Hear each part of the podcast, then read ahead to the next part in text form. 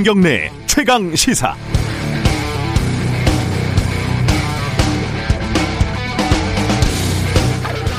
월성 1호기 원자력 발전소는 1982년 11월 21일 최초로 가동이 됐습니다.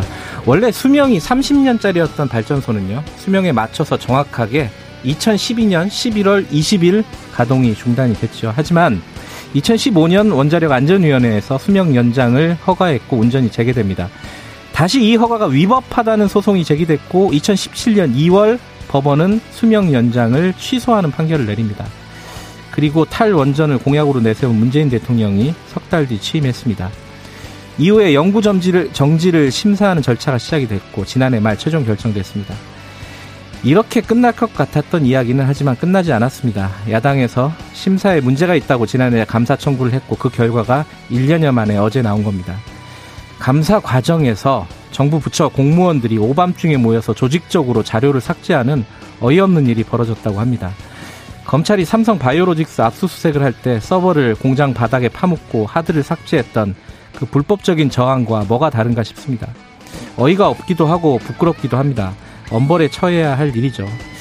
그런데요, 이, 이런 일이 벌어졌다고 해서 탈원전 정책 자체가 잘못됐다는 결론은 아닙니다. 과정과 절차에 대한 감사였거든요. 정책 자체는 또 다른 논쟁의 영역입니다. 그런데 감사 결과를 두고 여야가 모두 자기 말이 맞았다, 탈원전이 옳다, 아니다 이렇게 싸우는 걸 보면 탈핵, 탈원전 논란은 오래 갈 것 같습니다. 아마 현 정권의 길이보다 훨씬 더요. 벌써부터 좀 지칩니다. 10월 21일 수요일 김경래 최강 시사 시작합니다. 김경래 최강 시사는 유튜브 라이브 열려 있습니다. 실시간 방송 보실 수 있고요. 샵 9730으로 문자 보내주세요. 짧은 문자 50원, 긴 건 100원입니다. 스마트폰 콩 이용하셔도 좋고요. 어, 월성 1호기 감사원 평가 결과에 대해서 일부에서 어, 양의원영 의원과 더불어민주당 양의원영 의원과 얘기 좀 나눠보고요. 2부에서는 국민의힘 주호영 원내대표 예정돼 있습니다.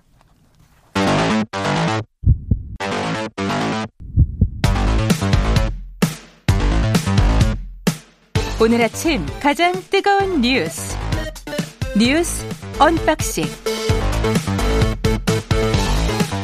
네 뉴스 unboxing 민노기 기자 나와 있습니다. 안녕하세요. 안녕하십니까. 김민아 시사평론가 나와 계십니다. 안녕하세요. 안녕하세요. 이 그 월성 1호기 감사 결과를 조금 요약을 하면은 이 경제적인 어떤 판단에 문제가 있었다는 거잖아요. 구체적으로 어떤 문제가 있었다는 거예요? 그러니까 2018년 6월 한수원이 적용한 원전 판매 전망 단가가 낮게 추정이 됐는데 네. 이걸 당시 바로 잡으려는 노력을 하지 않았다라는 거고요. 음.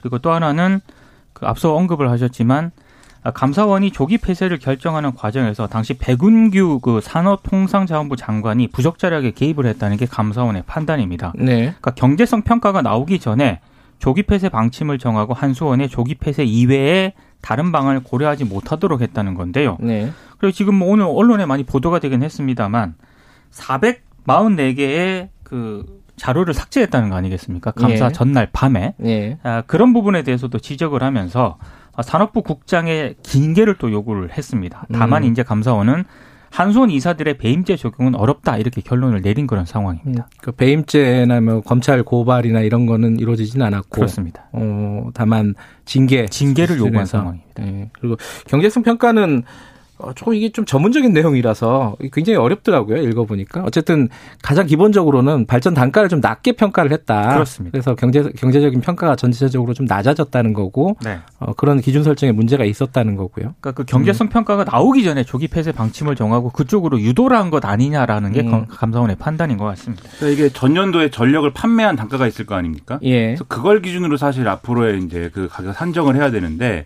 그러지 않고 일반적으로 이제 원전을 가동했을 경우에 그 원전 이용률을 바탕으로 한, 한 한수원이 그래서 자체적으로 이제 평가를 하는 전망 단가를 활용을 해서 경제성을 이제 평가했다는 건데 이 전망 단가라는 거는 말씀드렸듯이 일반적인 원전 이용률을 기초로 하지만 지금 원전 이용률은 떨어지고 있는 상황이고 예. 이 월성 1호기의 경우에도 특히 이제 원전 이용률이 떨어진다고 사실은 평가를 그 전에 단계에서는 했거든요. 음. 그러니까 사실은 결론적으로 의도적으로 이제 발전 단가를 낮춰서 이제 평가했다 뭐 이런 얘기를 하는 거죠. 예. 어, 어려운 얘기니까 네. 이거는 어, 양희원영 의원하고 주호영 원내대표에게 각각의 입장을 좀 들어보고요. 어제 이제 여야가 다들 제가 앞서서 말씀드렸는데 자기 말이 맞았다 이러고 있어요. 이거 뭐 어떤 반응들을 지금 내놓고 있죠? 일단 더불어민주당은 어, 네. 어, 월성 1호기 조기 폐쇄 결정의 정당성이 확인된 감사이다 이렇게 해석을 했고 정당성이 확인됐다. 그렇죠. 네. 이 과정에서 이제 통상적인 감사에 불과한 그런 거였는데 마치 이제 에너지 전환 정책의 심판대인 양 논란을 키웠다면서 감사원을 이제 비판을 오히려. 하기도 했습니다. 예. 무슨 얘기냐면 감사원이 앞, 서 이제 말씀하셨지만 이, 이 월성 1호기를 그래서 폐쇄한 게 정당한 거냐, 조기 예. 폐쇄하는 게 정당한 거냐 이거에 대해서는 결론을 못 내린 거 아닙니까? 예. 그럴 수밖에 없었던 게 왜냐하면 이걸 평가하려면 그 전에 탈원전 정책 을 규정한 전력수급 기본 계획이라든지 이런 거에 대해서도 평가를 해야 되는데 그건 감사원의 직무를 벗어나는 거거든요. 음. 근데 이 과정에 사실 최재형 감사원장이 그걸 물어봤습니다. 이 산업 통상자원부 장관이라든지 예. 이런 사람들한테 이 정부의 이 큰 계획이 맞다고 생각하냐. 음. 그랬기 때문에 이제 지금 에너지 전환 정책의 심판 때다 뭐 이런 얘기가 나왔던 건데 예. 아무튼 결과적으로 그 부분에 대해서 판단을 안 했기 때문에 왜 그랬냐 그럼 이렇게 이제 더불어민주당은 이제 반론을 하고 있는 거고요. 근데 국민의힘의 경우에는 지금 정부의 이제 탈원전 정책이 허상이었다 이 얘기를 이제 하고 있습니다. 그래서 음. 이게 여전히 이제 그 근거가 없는 것들이었고 그렇기 때문에 지금 이제 아, 이것과 관련된 의혹들을 낱낱이 규명해야 된다 이렇게 주장을 하고 있고 있고요. 그리고 어 특히 이제 그 산업통상자원 중소벤처기업위원회 소속의 국민의힘 의원들은 따로 기자회견도 열고 어 문재인 대통령이 국민 앞에 사죄를 해야 되고 그리고 어이 신한울 3, 4, 5기 중단된 것도 즉시 건 즉시 건설을 추진해야 된다라고 주장을 했습니다. 네. 이 원전 그리고 핵발전소 뭐 이쪽 논란은 워낙 이해관계가 복잡하게 얽혀 있고 네. 국민적인 여론도 많이 좀 나눠져 있잖아요. 그죠? 그렇죠. 공론화위원회 이런 걸 해도 네. 그렇게 네. 시원하게 결론이 잘 안 납니다. 그죠? 그런 생각을 좀 들더라고요. 예. 원전에 대한 어떤 종합적인 판단을 하려면 경제적인 부분 못지않게 원전의 안전성도 굉장히 그렇죠. 중요한 뭐, 아, 문제거든요. 보통 얘기하는 게 안전성, 지역 수용성 이 얘기를 많이 하죠. 그때 예. 당시만 하더라도 이 월성 원전 1호기 같은 경우에는 안전성이 좀 문제가 있다라고 계속 우려가 나왔는 그런 상황이었는데 예. 감사원이 안전성에 대한 판단을 하지 않고 이번에 경제적인 부분만 좀 판단을 했다는 것도 음. 출발부터 좀 한계를 안고 출발을 한 거죠. 근데 감사원의 직무 범위가 거기까지니까 그렇죠. 예. 정책 자체가 옳으냐 그르냐 이거를 판단할 수는 없는 노릇이니까요. 그죠?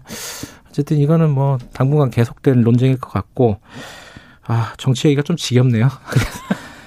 아, 아, 이게 좀 중요한 뉴스가 몇 개 있었어요. 그 독감 백신으로 사망을 한 사람이 지금까지 3명. 아, 물론 독감 백신으로 사망했다고 의심이 되는 상황인 거죠? 그렇죠. 그죠? 네. 일단 어떤 상황입니까, 지금? 10대 고등학생이 일단 그 독감 백신을 맞은 후 이틀 후에 사망을 했고요. 예. 그리고 대전에서 80대 남성이 역시 이제 독감 백신을 맞고 그 뒤에 사망을 했습니다. 그리고 전북 고창에서는 70대 여성이 독감 예방 접종 이후에 숨지는 일이 발생을 했는데요. 예.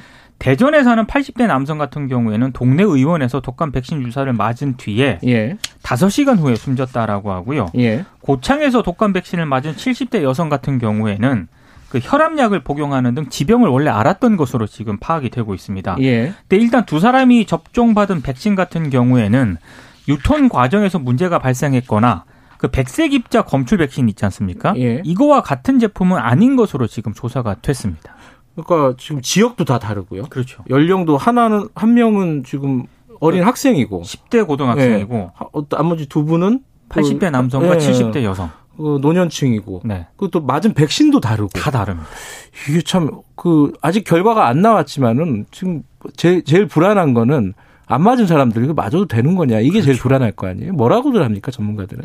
일단 전문가들은 이제 크게 네. 이제 두 가지로 나눠서 이제 이 현상에 대해서 얘기를 하고 있는데 첫 번째는 애초에 지병이 있거나 좀 여러 가지 증상을 갖고 있는 분들이 이제 우연찮게 백신을 맞은 상황에서 그러한 것들이 이제 좀 원인이 돼서 이제 건강에 피해가 커진 그런 상황들이 있을 수가 있다. 이건 다 추정입니다, 물론. 네. 말씀하셨듯이 이제 조사를 해봐야 되기 때문에 그런 얘기를 하는 측면이 있고 그 다음에 두 번째로 아무래도 이제 이 백신이라든지 이렇게 좀 그것도 약의 복용도 마찬가지인데 그렇게 예상하지 못한 이런 부작용이 나타나는 경우가 있고 그게 이제 사망에 이르는 경우가 없는 것은 아니다 이런 설명도 있습니다. 그래서 뭐 이른바 이제 언론에서 얘기하는 이제 알레르기성 어떤 예. 면역 반응 그래서 뭐 아나필락시스라고 하는 뭐 그런 현상일 수도 있고 쇼크 같은 거죠. 그게. 그렇죠. 예. 그런 가능성들이 얘기가 되고 있는데 일단 지금 이런 사례 때문에 만약에 백신 접종을 우리가 좀 미루게 될 경우에는 오히려 인플루엔자 유행 시기에 더 큰 피해가 발생할 수도 음. 있다 이런 이제 경고도 있거든요.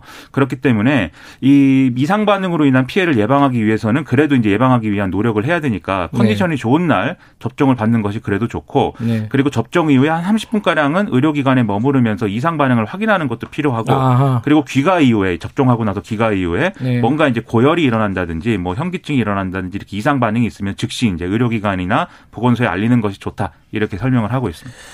어제 또 택배 노동자가 사망을 했는데 지금까지는 보통 과로사로 의심되는 사망 사건들이었잖아요. 네. 근데 어제는 이제 스스로 극단적인 선택을 한 건데 남긴 유서를 보니까 이게 예사롭지가 않습니다. 어떤 그러니까 일들이 벌어지고 있었던 겁니까? 두 가지 이유인 것 같아요. 예. 하나는 생활고 또 하나는 예. 대리점의 갑질인데요. 예. 어, 부산 강서 지점, 로젠 택배 부산 강서 지점에서 일하던 택배 노동자가 극단적인 선택을 했습니다. 예. 아, 일단 그 호주머니에 보니까 A4 용지 두 장에 출력한 유서가 하나 있었고요. 네. 그리고 손으로 직접 쓴 네 장짜리 유서 등두 아. 종류의 유서가 들어 있었다라고 하는데 예. 유서 내용을 보면 이 일을 하기 위해서 국가 시험에 차량 구입에 전용 번호판까지 근데 현실은 200만 원도 못 번다. 신용이 음. 떨어져서 저리 대출은 더 높은 금리로 어 대, 대한 대출로 돌아가서 생각도 안 한 원금이라든가 이자 등 한 달 120만 원의 추가 지출이 생겼다. 음. 이런 내용이 써 있거든요. 그 택배일을 시작을 하면서요 대리점에 보증금 500만 원에 권리금 300만 원을 냈다라고 하는데 권리금도 낸다. 이거 이거는 뭐 들어보긴 했지만 이런 사례는 처음 보는 것 같아요. 직접 보는 거는 로젠 네. 택배 그 노조 쪽에서는 뭐라고 네. 얘기를 하냐면 로젠 택배 대리점들이 택배 기사에게 요구해온 이건 잘못된 관행이다. 음. 이게 노조의 주장이거든요. 네. 근데 이번에 그 스스로 좀 극단적인 선택을 한 김모 씨 같은 경우에는 다른 일을 하려고 택배 일을 그만두려고 했다고 해요. 이게 가장 좀 문제인 것 같아요. 네, 그러니까 대리점 쪽에서는 후임자를 구하지 않으면 퇴사할 수 없다 이렇게 압박을 했고요. 이것 때문에 자신의 그 택배 차량이 있지 않습니까? 예. 거기에 본인이 후임자를 찾는 구인 광고를 붙이고 운행을 했다고 합니다. 그러니까 후임자를 안 데려오면은 못 그만둔다. 손해배상 청 뭐 그런 게 있다. 그러니까 계약에 적혀 있다는 거잖아요. 그렇죠. 그렇죠? 그러니까 어. 정말 이거는 정말 말이 안 되는 것 같습니다. 네. 그러니까 이게 특수고용 노동자들의 어떤 특성이 반영된 것이기도 한데 지금 음. 쭉 보셨지만 이게 일반적인 근로과약 관계 음. 우리가 흔히 생각하는 이제 그 어, 사장과 직원의 관계가 지금 아니지 않습니까? 어떻게 네. 보면은 어, 이 업체와 그 다음에 개인 사업자로서의 어떤 직위를 가진 택배 노동자가 여기서 소장이라고 불렀다고. 네, 그렇죠. 네. 이렇게 뭐 계약을 한 그런 형태 같기도 하고 그런 연장선에서 보면 얘기가 뭐 보증금, 권리금 이런 얘기가 나오는 게 그런 측면인 건데 또 그만두기 위해서는 후임자를 데려와라 이렇게 얘기하는 것은 또 일반적으로 그런 이 계약 관계라고는 볼 수 없는 것이기 때문에 이건 전적으로 택배 노동자에게 불리한 부분만 음. 예, 어떤 경우에는 개인 사업자 간의 관계인 것처럼 얘기를 하고 어떤 관계에서는 어떤 고용 일반적인 고용 관계인 것처럼 음. 얘기를 하고 다 이제 업체에 유리한 방식으로만 어, 이렇게 좀 얘기를 해왔고 그게 이제 일종의 갑질이나 이런 걸로까지 이어진 게 아니냐 이렇게 볼 수 있는 사례인 거죠. 기사를 보면서 어 그런 후임자가 있어야지 된다는 게 계약 조건에 들어가 있다는 거예요. 아, 그렇죠. 그 업체에서는 그렇게 얘기를 하면서 계약 조건에 있기 때문에 이건 갑질이 아니다.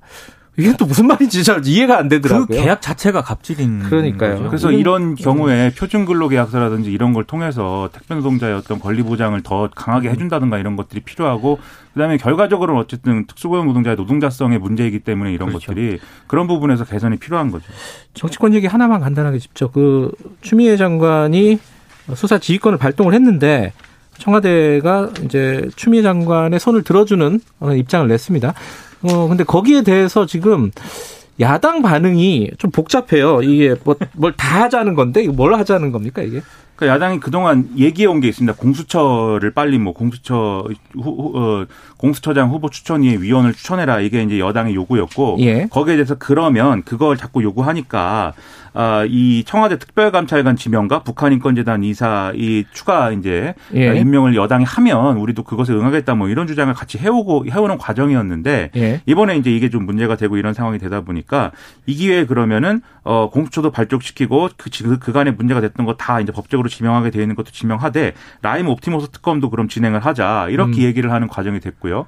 그다음에 공수처를 받아들인다고 주장을 했지만 여기에 대해서는 독소 조항을 또 개정을 해야 된다라고 얘기를 하고 있습니다.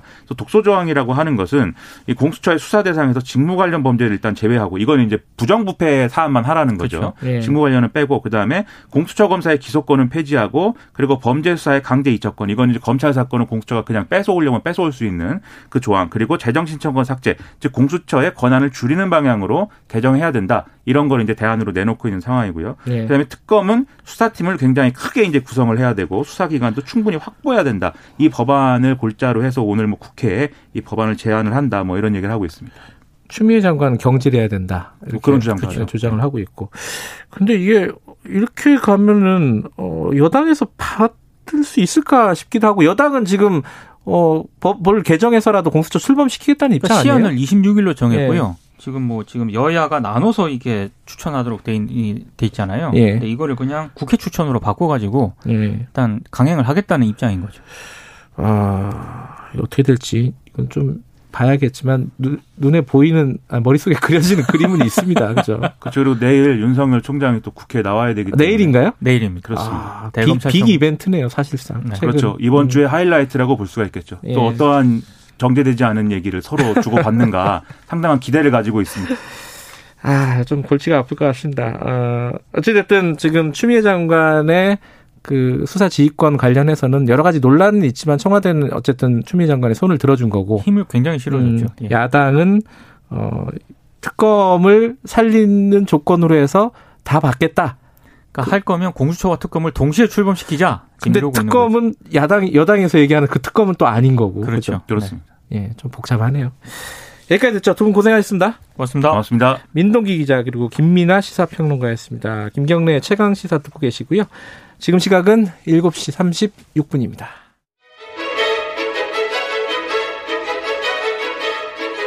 우리 사회의 다양한 현안을 공정하고 깊이 있게 다룹니다. KBS 일라디오 김경래의 최강 시사.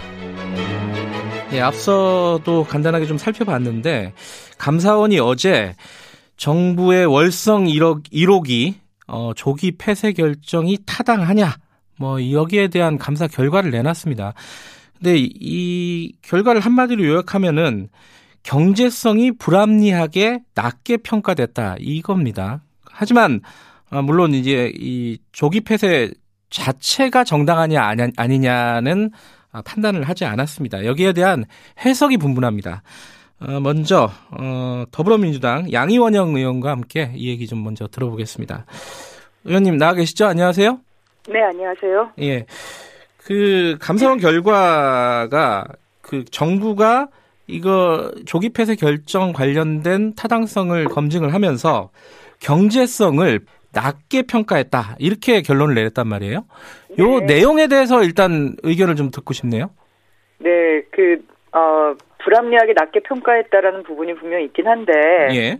예, 어, 전체적으로는 이제 경제성 평가, 평가 결과의 신뢰성 저하 정도이고 그 네. 이유는 제도상의 미비점, 음. 그러니까 어, 경제성 평가를 할 때 어떤 기준을 가지고 평가를 해야 되는데 네. 그 제도가 기준이 잘 마련돼 있지 않다 보니까 네. 그게 미비해서 이런 어, 문제가 생긴 거다. 음. 그래서 향후에 관련 지침을 마련하라는 거고 그러니까 경제성 평가 전체가 잘못되었다 이렇게 밝힌 건 아니에요. 음. 그래서 월성 1호기 조기 폐쇄 때문에 논란이 됐던 건데 그거에 대해서 는 크게 특별하게 문제가 없는 걸로.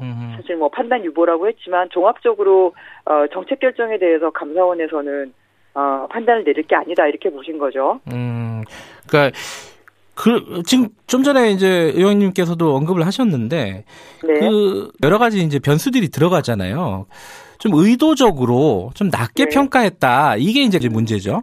이제 이게 이제 좀 전문적인 내용이라 어려울 수 있는데요. 간단하게 네. 말씀을 드리면 네. 발전소니까 발전소는 전기를 만들어서 파는 거지 않습니까? 네. 전기를 만드는데, 만드는데 들어가는 비용이 발전 단가고 네. 전기를 파는 데는 판매 단가잖아요. 예. 그럼 당연히 발전 단가가 판매 단가보다 낮아야만 이익을 얻겠죠. 네. 근데 월성원전 1호기는 10년 내내 발전 단가가 판매 단가보다 높았어요. 음. 예, 그러니까 노후한 원전이라서 수시로 멈추고 네. 이용률도 낮았고 그리고 들어가는데 여러 가지 뭐 안전 개선 비용들이 많이 들어가다 보니까 네. 그러니까 비용이 많이 들어간 거죠. 발전 단가가 높았던 겁니다. 네. 아, 폐쇄되기 1년 전에는 발전 단가가 심지어 킬로와트 아워당 122원. 네. 근데 판매 단가는 한 60원이니까 네. 절반 정도밖에 안 됐던 거거든요. 음. 근데 그런 이유가 이제 결국 이용률이에요. 그러면 음. 경제성 평가를 할 때 이용률을 몇 퍼센트로 전망을 할 거냐. 네. 보통은 80% 90% 전망을 하거든요. 예. 근데 월성 1호기가 직전에 40.6%밖에 안 됐고 음. 수명 연장 어, 결정을 하고 나서 당해는 95%였지만 그 다음에 53% 40% 이랬단 말입니다. 네. 그래서 이걸 60, 80%로 잡을 거냐, 60%로 할 거냐, 70%로 할 거냐 이러다가 네. 결국은 이제 60%로 결정을 한 거죠. 네. 네. 근데 이거는 뭐 불합리하진 않은 것 같다. 근데 문제는 판매 단가를 볼때 네. 이제 이용률이 높으면은 단가가 떨어지거든요. 예. 근데 이걸 얼마나 줄 거냐? 근데 그걸 똑같이 60%를 했어야 되는 거 아니냐? 네. 이게 이제 감사권에서는 그렇게 보시는 것 같아요. 음. 근데 어, 판매 단가는 월성 기록이 전, 어, 만 판매 단가로 결정되는 게 아니라 24개 원전을 전부 다 봐야 되거든요. 예.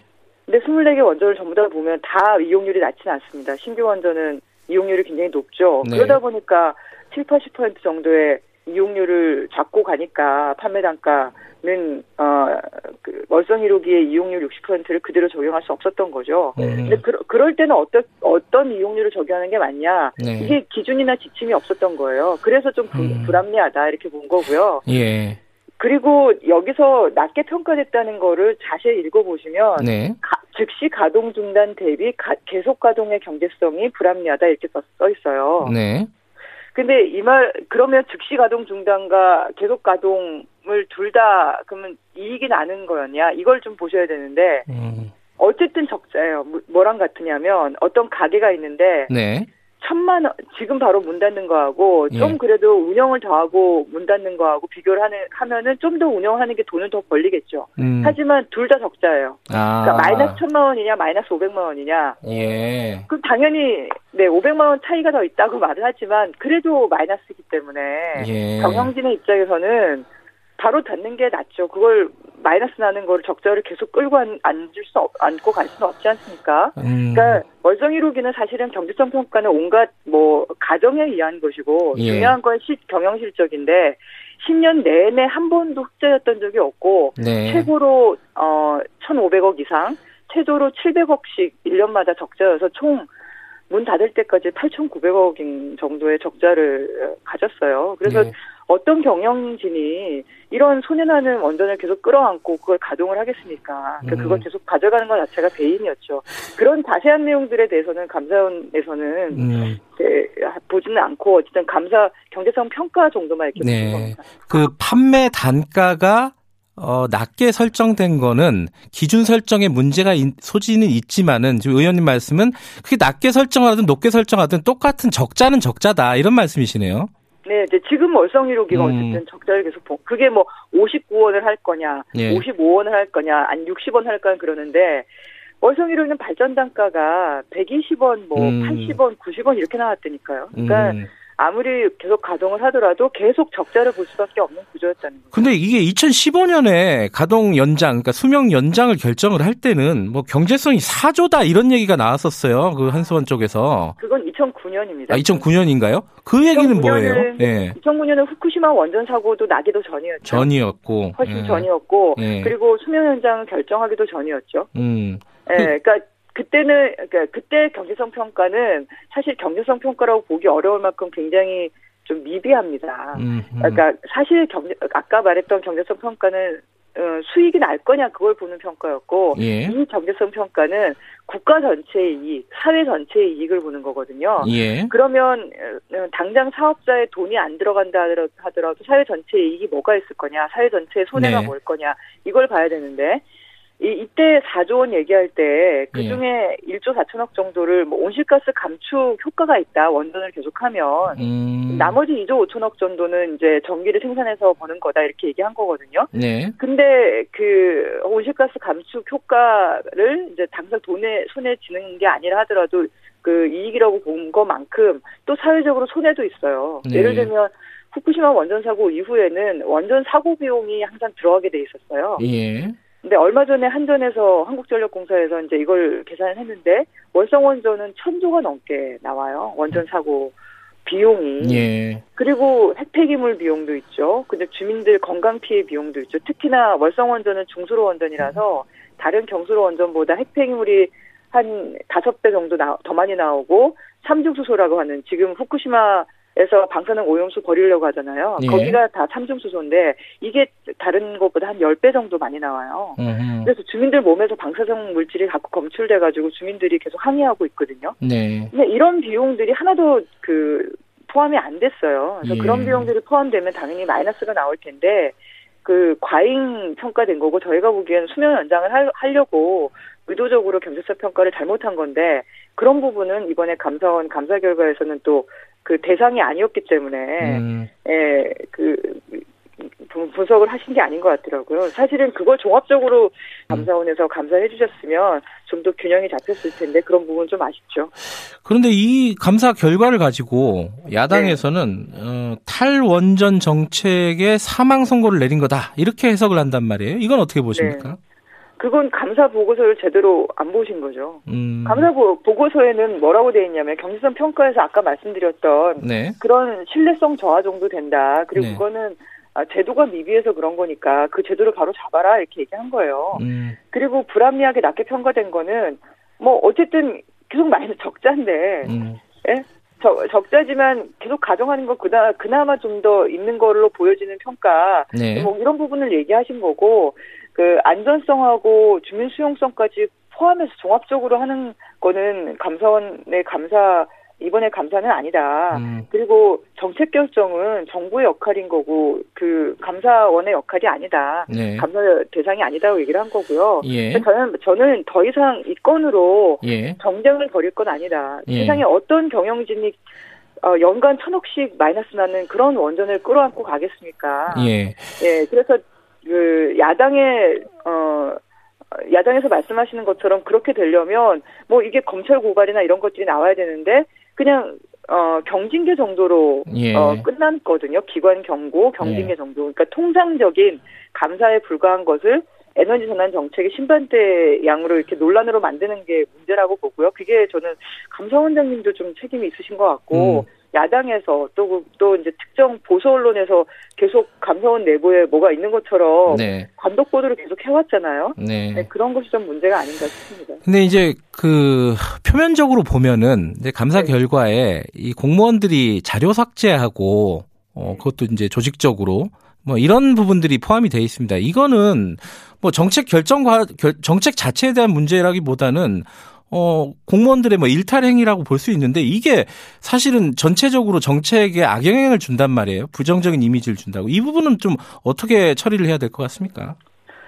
글쎄요, 그건 그 부분은 제가 사실 이제 관여할 부분은 아닌 음. 것 같습니다. 뭐 네. 여러 얘기를 들은 게 있긴 한데 예. 그 어떤 과정에서 어떤 절차에서 그런 일이 발생을 했는지는 네. 천업부가 좀 명명백백히 밝히고 네. 잘못한 부분이 있으면 거기에 응당하는 걸 뭐 돼야 되는 거겠죠. 그게 감사원에서 그런 부분을 통상적으로 감사를 하니까요. 네. 절차나 이런 부분이 제대로 됐는지, 예, 그건 어쨌든 산업부에서 좀 시정을 해야 되지 않을까 이런 생각이 음, 듭니다. 지금 이제 어 지금 가동 중인 원전 24개 중에 한 10개 정도가 이제 설계 수명이 10년 내에 도달한다는 거예요. 그러면 이게 설계 수명 도달할 때마다 이런 논란을 또 겪어야 되는 거냐? 어떤 바, 어, 어떤 방침, 방향 같은 것 좀 있어야 되는데 의원께서는 어떻게 보십니까 이 부분은? 네.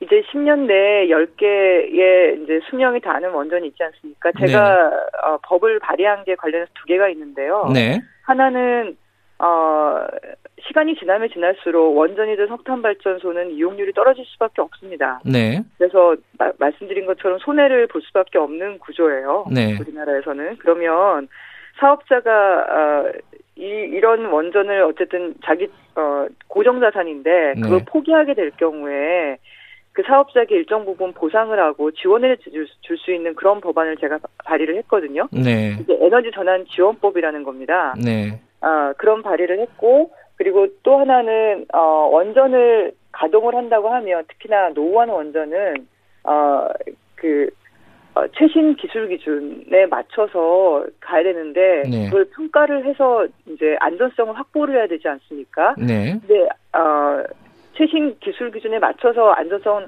어, 평가를 하도록 하고 그리고 그게 안 될 경우에는 이제 폐쇄를 하도록 한 거거든요. 네. 어쨌든 지금 중요한 거는 아, 얼마나 안전하게 원전을 가동할 수 있느냐 이 문제입니다. 네. 어, 아무리 전력 수급이 중요하다 하더라도 어, 안전성의 문제가 생겨서 사고가 나면 모든 게 다 무용지물이 되지 않습니까? 예. 그래서 아, 원전은 안전을 최우선으로 봐야 된다. 그리고 지금 원전 원전에서 나오는 핵폐기물도 어, 어떻게 하, 어, 저장을 할 건지에 대한 지금 대책도 제대로 마련이 안 돼 있기 때문에 네. 이 문제를 해결하는 것이 더 시급하다고 보여지고요. 예. 다행히 우리나라에서 전력 수급은 좀 충분한 상태입니다. 예. 어, 심지어 어, 계획, 계획 예방 정비라고 해서, 어, 원, 원전이든 석탄 발전소든 이 발전소를 수리하는 그런, 어, 발전소를 따로 두더라도 원전 40개 분량이, 어, 심지어 그 예비로 남아 있는 정도로 네. 전력 설비, 는 충분한 상태이거든요. 그리고 앞으로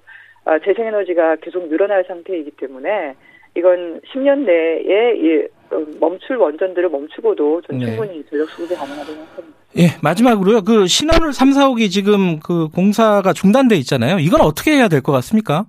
신한울 3, 4호기는 예. 어, 발전 사업 허가도 안 난 겁니다. 음. 공사를 시작 시작하지도 않았고 음. 그리고 그 발전 사업자가 예, 이걸 하겠다고 계약을 하지도 않았고 음. 그러니까 기기 계약도 하지 않았고 그다음에 건설 공사 계약도 하지 않았고 발전 사업 허가도 없었어요.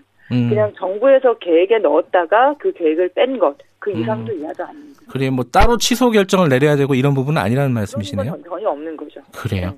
알겠습니다. 오늘 여기까지 드릴게요. 고맙습니다.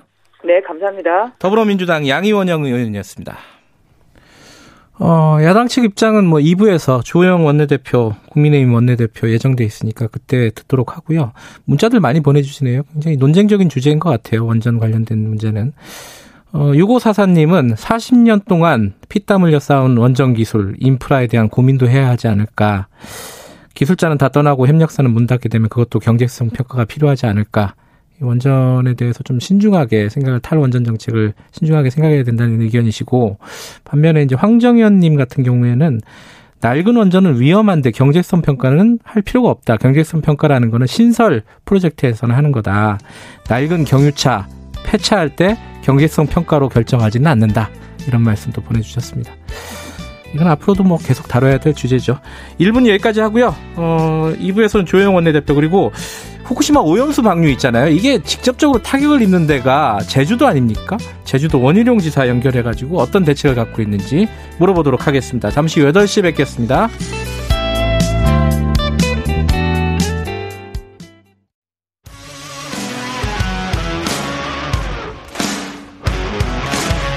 뉴스타파 기자 김경래 최강 시사. 김경래 최강 시사 2부 시작하겠습니다. 어, 지금 뭐 법무부하고 검찰 갈등은 뭐 최고조에 달하고 있고요. 어제 감사원 원전 관련된 감사 결과 나온 것도 있고, 뭐 재보궐선거 예정돼 있는 것도 있고, 특, 특검, 그 공수처 이 현안들도 있고 물어볼 게 굉장히 많습니다. 조호영 국민의힘 원내대표 연결하겠습니다. 안녕하세요. 예, 안녕하십니까. 주호영입니다. 네. 조금 전에요, 저희가 그 더불어민주당 쪽에 그 감사원 결과 관련해서 인터뷰를 했는데, 예. 거기서 양희원영 의원께서 이렇게 얘기를 하더라고요. 이 더불어민주당, 아, 국민의힘에서 탈원전 정책에 사망 선고를 내린 거다, 사실상. 이렇게 평가를 하는 거는 감사 보고서를 보지도 않고 얘기를 하는 것 같다 이런 입장이었어요. 어떻게 생각하십니까? 아니 전혀 그. 그 저는 뭐 특정 의원 이름을 언급하고 싶지도 않습니다만은 네. 그분 역시 집요하게 네. 그 탈원전을 주장하는 분이어서 네. 그 확정 편향을 가지고 있다고 보고 있죠. 예. 그래서 그분 말씀 다 믿을 것이 없고요. 네. 그 감사 보고 뭐 언론에도 각종 언론에도 보고되고 분석되고 있지만은 네. 거기에 무슨 뭐 보고 못 보고가 뭐가 있겠습니까? 음. 그러니까 이게 경제성을 평가하는 기준이 잘못됐다는 건데 그거를 정책 자, 자체로 확대 해석하면 안 된다 이런 취지인 것 같아요. 아니 전혀 다르죠. 네. 저는 우선 감사원 감사가 국회의 감사 요구에 대한 답을 제시하지 못한 불완전한 감사다 이렇게 보고 음, 있고요. 네.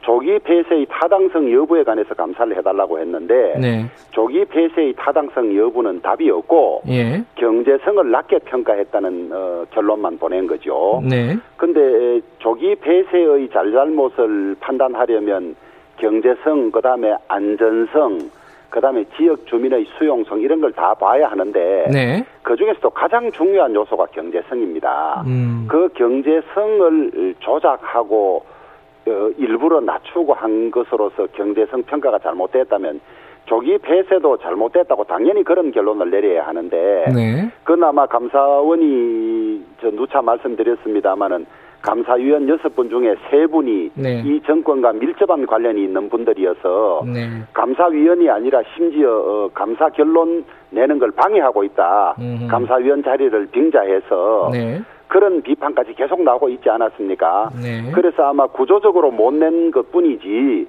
경제성 평가가 낮게 됐다는 음. 그 판단 속에는 조기 폐쇄 결정이 잘못됐다는 뜻도 같이 함축하고 있다고 보고 있고요. 네. 다만 이 감사가 대통령의 언제 영구 정지하느냐는 한마디로 시작된 걸로 보도가 되고 있는데 네. 저는 깊이 자료를 깊이 챙기면 훨씬 더 깊이 관여됐을 거라고 봅니다. 음. 그런데도 불구하고 청와대 그 주무 비서관의 책임도 제대로 묻지 않고 네. 그다음에 그 주무 장관인 백운규 산업부 장관 네. 그냥 어, 퇴임했다는 이유로 어, 형사 고발도 하지 않은 아주 그 저 미완의 잘못된 감사라고 보고 있죠. 예. 다만 그런 환경에서도 고군분투한 최재형 감사원장의 노력은 인정할 만하지만은 네. 결과는 대단히 실망스럽고 어, 음. 그 잘못된 결과를 냈다 이렇게 봅니다. 그럼 앞으로 후속 조치가 뭔가 더 필요하다고 보십니까? 어떻게 가야 될 것 같아요? 어, 저희들은 네. 한세 가지 점으로 보고 있는데요. 예. 이 감사에서 이 감사위원회 영혼을 판채 네. 그 결론에 잘못된 결론에 가담한 감사위원들 혹은 감사 결론 도출을 집요하게 방해한 분들 그 기록이 다 남아 있을 겁니다. 감사 보고서에 네, 네. 그분들에 대해서 역사적 책임을 물을 것이고 네. 그 다음에 그 이 절차에 의하지 않은 어, 부당한 조기 폐쇄 결정에 관여한 라인들 네. 어, 밑으로는 어, 산업자원부 관계자부터 위로는 청와대 몸통까지 네. 이분들에 대한 법적 역사적 책임을 물을 것이고요. 네. 그래서 이분 책임 있는 분들에 대해서 우리 당이 어 그 직권 남용, 네. 그다음에 업무상 배임, 그다음에 공용 물건 손상 어, 이런 어 죄명으로 어, 고발을 하겠습니다. 음, 고발을 하시겠다. 예. 예. 근데 이게 지금 아까 확증 편향이라고 말씀하셨는데 청취자분의 이런, 이런 의견도 보내주셨어요. 이게 사실 그 조영 원내대표님도 이게 확증 편향된 거 아니냐. 아, 저는 이게... 확증 편향 가지고 있지 않습니다. 저는 예, 예. 어, 제 그 고향이 예. 우리나라에서 원전이 가장 많은 울진이고 이래서 아, 그렇군요. 저는 아주 어. 그 젊을 때부터 예. 원전의 그 저 이 효율성이나 예. 원전 정책에 관해서 깊은 관심을 가지고 음. 공부해 왔습니다. 예. 근데 이제 경제보다 안전이 중요하다 이렇게 생각하는 국민들도 있지 않겠어요? 그죠? 아, 경제보다 안전이 중요하다면 원전을 다 폐쇄해야죠. 아, 어느 원전은 어, 안전이 보장 안 되고 어느 원전은 안전이 보장됩니까? 예. 그런데 그렇다면 왜 에, 노무현 전 대통령은 세계에서 음. 가장 안전한 원전이라고 이야기했고 예. 문재인 대통령은 해외 원전 세일제를 하고 다니죠. 예. 그래서 해당자들을 어, 법적으로 고발 조치하겠다 이렇게 일단은 지금 방침을 세우고 세우신 거네요, 그죠? 엄격한 법적 책임을 물어야 합니다. 예. 더구나 심야에 청사에 들어가서 그 원전 관련 보고서 문서 444건이나 네. 이 파, 파기한 그이 이 범죄 행위는 네. 어 아주 강한 어, 형사처벌을 받아야죠. 음, 알겠습니다. 여쭤볼 게 많아서 다음 얘기로 좀 넘어갈게요. 그 추미애 장관하고 윤석열 총장 얘기를 좀 여쭤봐야 되는데 지금 추미애 장관 수사지휘권 관련해 가지고 청와대가 입장을 내놨잖아요 어제. 예. 수사지휘는 불가피했다. 신속하고 성역 없는 엄정한 수사가 필요했기 때문이다. 이 입장에 대한 뭐 국민의힘 얘기를 들어야 되겠죠. 우선 어, 저는 네. 청와대가 정직하지 않다고 보고 있습니다. 네. 이러한 사항에 관해서 보고를 받지 않았다고는 믿기 어렵고요. 예. 추미애 장관이 혼자 결정한 일은 아니라고 저희들은 판단하고 있습니다. 그 다음에 장관의 수사 지휘권 발동이라는데 수사 지휘권이 이렇게 잘못 쓰이는 경우를 처음 봅니다. 음. 원래 수사 지휘권은 네. 어, 이 그 검찰의 독립성을 보장하기 위해서 수사 지휘를 하지 말라는 어, 그런 취지로 처음 만들어진 것이거든요. 음. 그런데 우리는 이것을 너무나 남용하고 있고요. 실제로 이 서면을 통한 수사 지휘 이 뿐만 아니라 이 실질적인 수사 지휘라든지 수사 방해까지 하면 이미 여섯 차례나 이런 일이 있었다는 것 아닙니까? 네. 오죽하면 칼춤이라고 표현하겠습니까? 네. 그리고 방금 어, 우리 사회자께서 네. 검찰과 법무부의 대립이라고 했는데 네. 이게 대립이 아니라 법무부가 일방적으로 검찰을 공격하고 음흠. 저 소위 디스하고 네. 수사 방해하는 것이라고 저희들은 보고 있습니다. 예. 근데 이제 명분을 보면은 이게 이제 검사가 연루된 사건이다 라임 같은 경우에는 그리고 나머지 뭐 가족과 총장의 가족이나 측근과 연루된 사건이다 이런 명분을 내세우고 있잖아요. 이거는 뭐뭐 뭐 어떻게 받아들이고 계십니까? 저는 이제 이유만 그렇게 내세우고 있죠. 예. 그 검찰총장의 가족이 관련된 사건이다. 예. 그거 지금 이미 수차례 무혐의 처리가 됐고요. 예. 윤석열 검찰총장 인사청문회 때 네. 지금 여권의 핵심 실세들이 모두 점검해보니 전혀 문제가 없더라. 예. 이렇게 결론을 내렸던 사람들이 이제 자기들 뜻대로 안 따라준다고 표변해서 예. 이렇게 지금 돌려 세우고 어, 저 모욕 주기를 하고 있는 것이고요. 예. 검사가 관련이 되었다. 예. 그것은 어 지금 김봉현 씨가 네. 그낸 그 서류들이 전부 가짜라고 추미애 장관이 단정을 하지 않았습니까?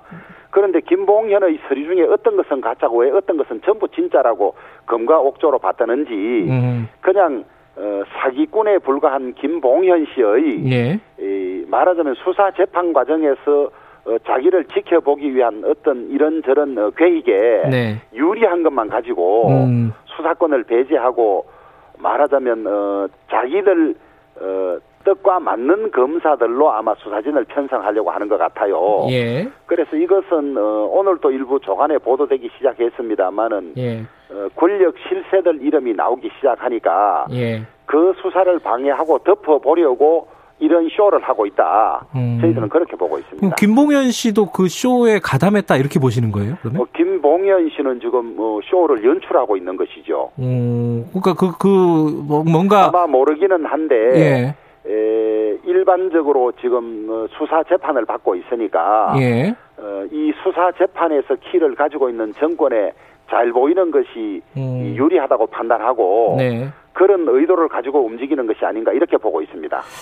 그래도 이제 검사들의 어떤 향응이라든가 금품 제공이라든가 뭐 이런 어떤 의혹들이 나온 상황이고 뭐 법무부 얘기는 일부가 확인됐다는 건데 그건 좀 철저하게 좀 밝혀야 되는 부분 아니에요? 아, 그러니까 저희들은 어, 예. 지체 없이 특검을 하자는 것인데요. 그래서 특검을 하자. 예. 어, 그런데 지금 어, 청와대가 어, 신속하고 엄정하게 수사하라. 예. 아니 청와대와 관계된 사람들이 있는데 청와대가 신속하고 엄정하게 수사하라 해서 말이 되겠습니까? 음. 그리고 청와대는 자신들의 관련된 사건에 관해서 어떤 때는 침묵하고 수사 방해를 하고 예. 어떤 때는 엄정하게 수사하라.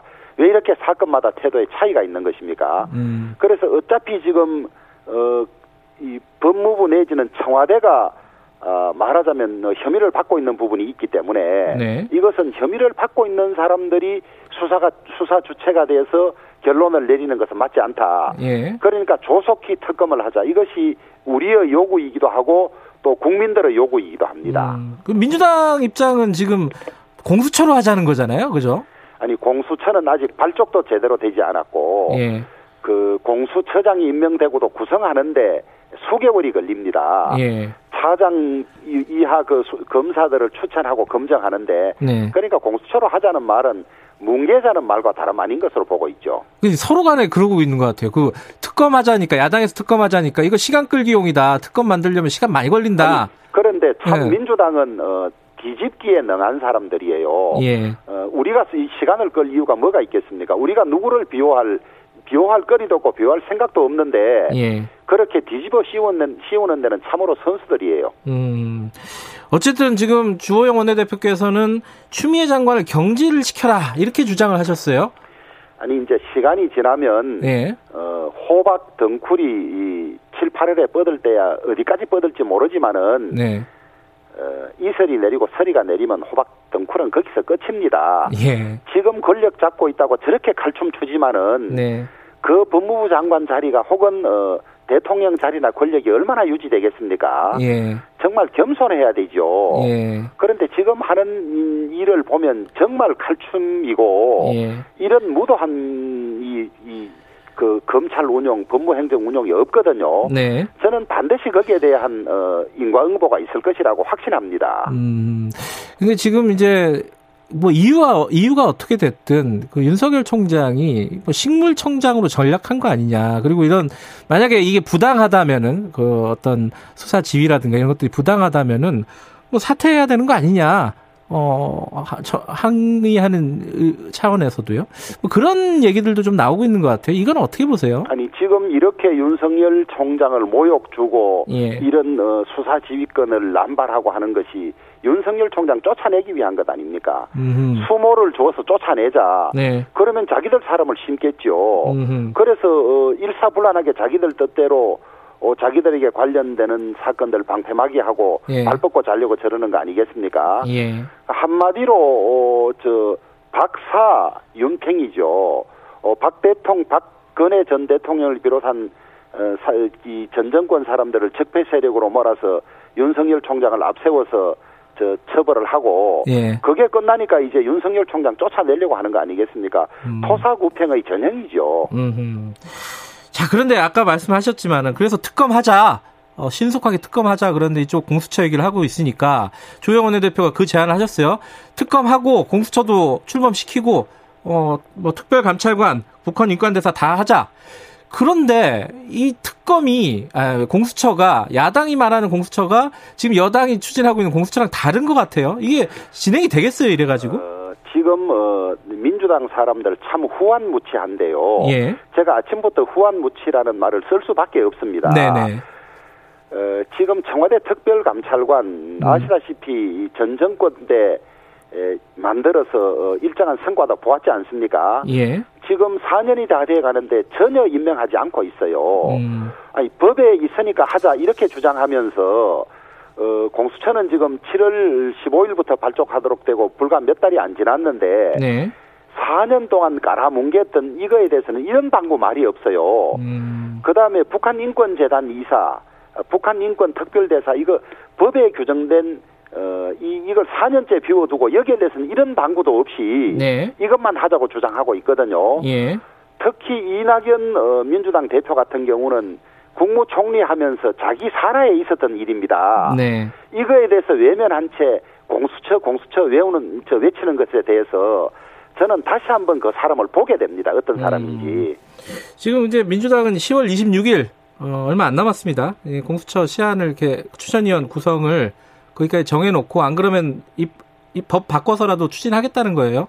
이렇게 되면은 바꾼다는 예. 말은 예. 자기들이 공수처에 대해서 공수처는 이러기 때문에 중립적인 기관이고 권력의 하수 하수 집단이 아니다고 해왔던 걸 스스로 무너뜨리는 것이거든요. 음. 그래서 저는 어디까지 갈지 지켜보는 것이 맞는지, 예. 당신들 해보는 데까지 해보라고 어, 어디까지 망가졌는지 보자고 하는 것이 맞는지. 예. 그러나 그런 그런 짓을 그 여사로 할 사람들이다 예사로. 예. 그러니 그 점에 대해서 추천은 하는 것이 맞는지 고민하고 있습니다 지금.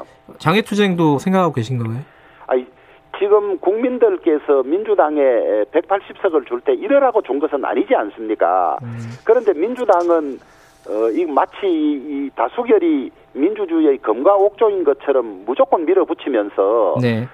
소위 부동산 삼법 관련해서 밀어붙였다가 어떤 꼴이 났는지 지금 보고도 부끄럽지도 않은 모양이에요. 음. 거기에 대해서는 이런 방구 말도 없이 그, 그 법이 잘 작동되고 있다고 이야기하면서 또 이런 음, 짓을 하려고 하거든요. 예. 그래서 국민들께서 분노하셔야 된다. 음. 이러려고 당신들에게 180석을 줬느냐. 저는 어, 기회 있을 때마다 이 말씀을 드리는데요. 네. 어, 민주당의 대오각성이 필요하고요. 네. 지금 이 공수처는 패스트 트랙으로 통과시키면서 온갖 모순과 독소 조항이 들어 있습니다. 네. 이 법에 의하면 경찰 검찰이 수사하는 사건을 공수처가 바로 빼앗아갈 수 있게 돼 있습니다. 어떤 사건이든지 네. 예. 그 공수처가 민주당이 비판하는 것처럼 청와대가 비판하는 것처럼 지금 검찰처럼 잘못하면 그때는 시정할 방법이 뭐가 있겠습니까? 그래서 권력기관들은 서로 견제와 균형이 조직의 원리이거든요. 네. 그런데 헌법상 아무런 근거 없이 공수처를 무소불위의 기관으로 만들어 놓고 네. 그 공수처장을 자신들이 임명하도록 해 놓았습니다. 그래서 이 기회 있을 때마다 이렇게 무리하게 공수처 공수처 하는 이유는 자기들이 저지른 불법 비리를 눈 감고 발 뻗고 자자고 하는 안전장치로 이러고 있는 것이거든요. 예. 이것에 대해서 국민들이 분노해야 하죠.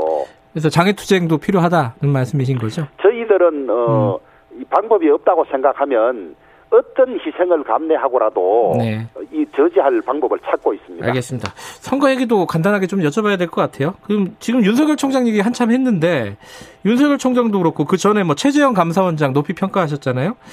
어, 뭐, 김동연 전 경제부총리도 그 전에 뭐, 여러, 여러 가지로 평가를 받았던 분인데, 이 영입 가능성 있, 있다고 보세요? 어떻게 보십니까, 이 어, 부분? 어, 저는, 어, 그것 자체가, 예. 그, 그분들의 이 제대로 된 직무 수행을 폄훼하는 어, 발상들이다. 이렇게 보고 있습니다. 어. 윤 총장이나 최 감사원장이나 그분들의 직분을 다하기 위해서 노력하는 것이고 네. 거기에 대해서 국민들이 평가를 하는 것이지 네.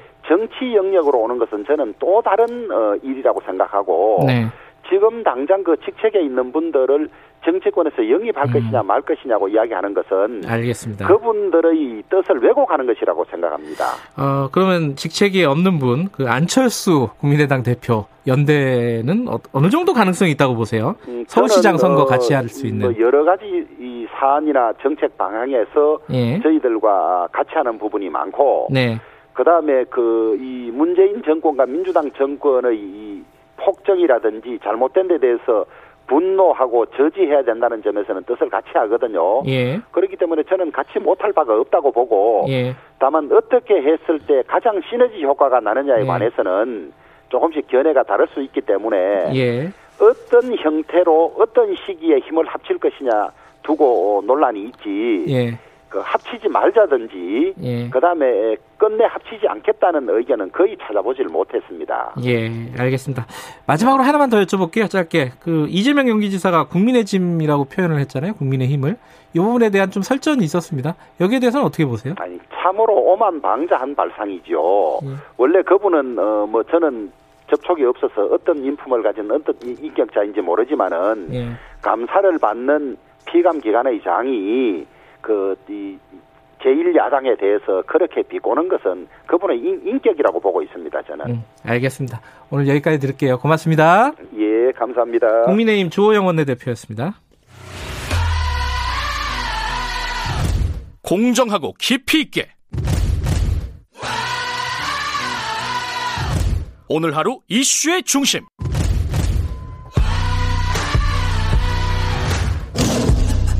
김경래 최강 시사. 네, 일본이 후쿠시마 원전 방사능 오염수를 어, 바다에다가 방류를 하겠다는 겁니다. 지금 일본에서도 반대 여론이 높은데 강행을 하겠다는 거고 27일에 그 방침을 확정하겠다는 건데 이 제주도가 좀 걱정입니다. 가장 먼저 가깝잖아요. 일본이랑. 자, 원희룡 제주도지사 연결하겠습니다. 지사님 안녕하세요. 안녕하세요. 예, 기자회견 여셔가지고 방류를 막겠다 그랬는데 이게 막을 수가 있나요? 우리의 의지를 확실히 보여줘야죠. 예. 뭐 일본 정부는 뭐 네. 괜찮다 그러면서 강행하려는 움직임인데요. 예. 우리가 보고 있으면 더 그럴 거 아니에요. 예. 이제 모든 힘을 모아서 막을 수 있는 그 힘을 우리가 보여줘야죠.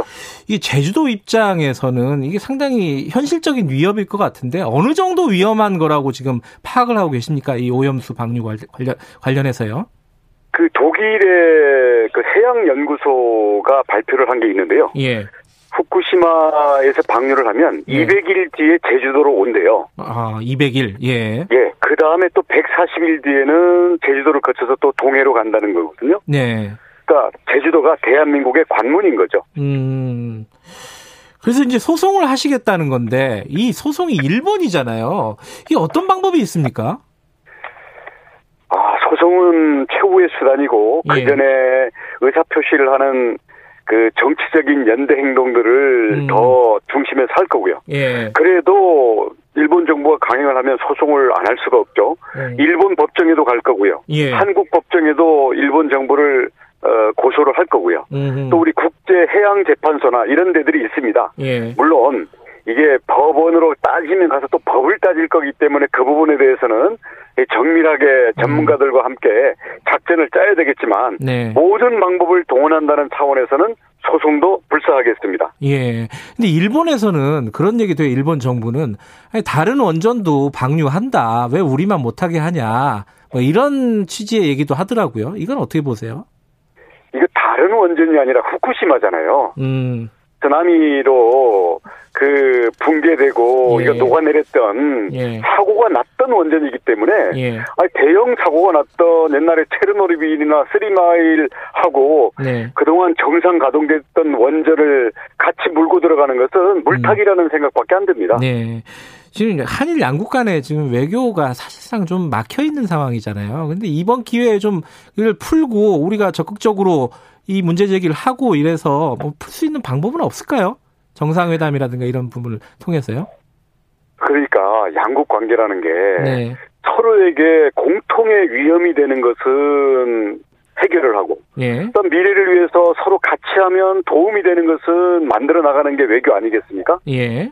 그래서 이웃 간에는 서로 싸울 일도 있고 협력할 일도 있는 건데 이걸 풀어나간다는 자세가 필요한 것 같고요. 예. 이번에 오히려 이런 그 방사능 수의 바다 방출이라는 네. 이런 악재를 놓고 서로 좀 심각하더라도 머리를 맞대고 어, 여기에서 어, 양국 관계를 건설적으로 음. 풀어나가는 계기를 삼아야 된다고 봅니다.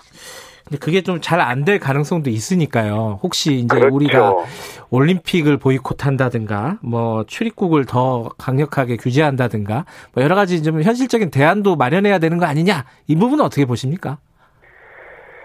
아, 이게 우리의 의지를 네. 관철시키려면 다음 단계의 카드도 준비는 해놔야 되겠죠. 음. 근데 카드를 막상 본격적으로 꺼내는 것은 또 다른 문제이기 때문에 네. 우선 현재는 우리 국제사회가 예. 그 방류에 대해서 단호히 반대한다라는 것을 의사 표현을 명확히 해주고요. 예. 그 다음 만에 강행을 하게 되면 그에 따라서 어 소송이든 여러 가지 대응을 하면서 그 다음 카드를 검토해서 뽑아야죠. 이게 일본 주변국의 이해 당사자들을 보면은 중국도 이제 당연히 이해 당사자잖아요. 중국하고 공조나 협력 이런 게 필요할 텐데 이 부분에 대한 전략은 어떻게 좀 갖고 계세요? 네, 중국 정부도 이미 반대 의사를 표현하고 있어요. 예. 근데 정부는 예. 어 정말 자기네들끼리 그 자료를 들이밀고 이런 면에서는 네. 어떤 이 과학적인 그 서로의 논, 논리라든지 예. 아니 또 국가 간에는 막 갈 수는 없잖아요. 예. 이런 점에서는 어, 국가 간에는 어, 조금 더 다르게 좀더 음. 공식적인 걸로 가는 게 좋다고 생각하고요. 네. 대신 제주도 같은 경우는 피해 당사자고 예. 또 저희들은 일본 내의 지자체나 국민들 또 중국의 지자체나 국민들 이렇게 연대를 해서 음. 저희들은 좀 더 국민들의 목소리를 좀 더 날것으로 강력하게 표출할 수가 있죠. 음. 그런 면에서는 역할 분담이라고 봅니다.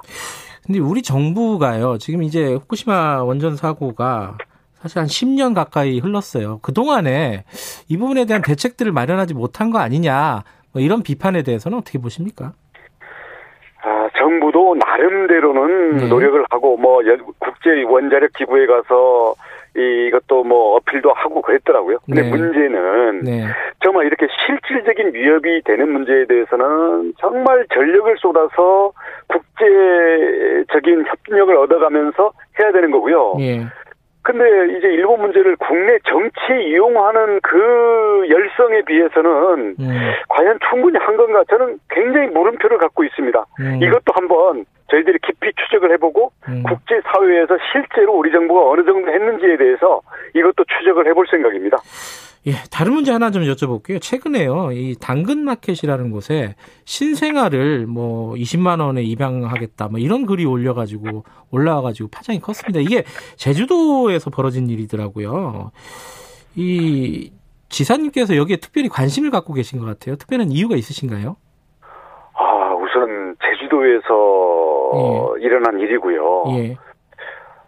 아, 그리고 이 제주도다 뭐 여기를 떠나가지고 남의 일 같지가 않아요. 음. 왜냐면 우리 뭐 가족이나 주변에서 언제든지 일어날 수 있는 일인데, 네. 어, 그 우리 미혼모가 네.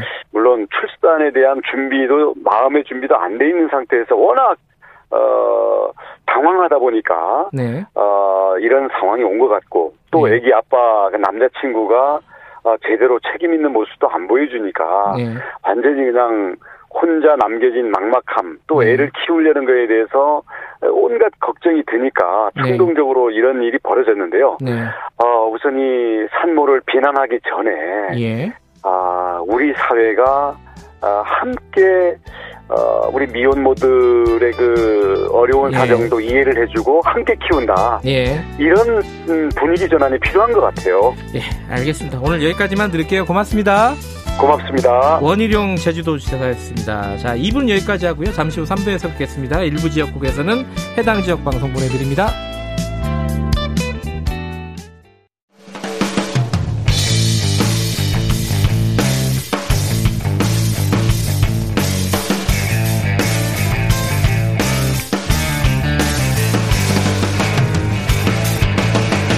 김경래의 최강 시사.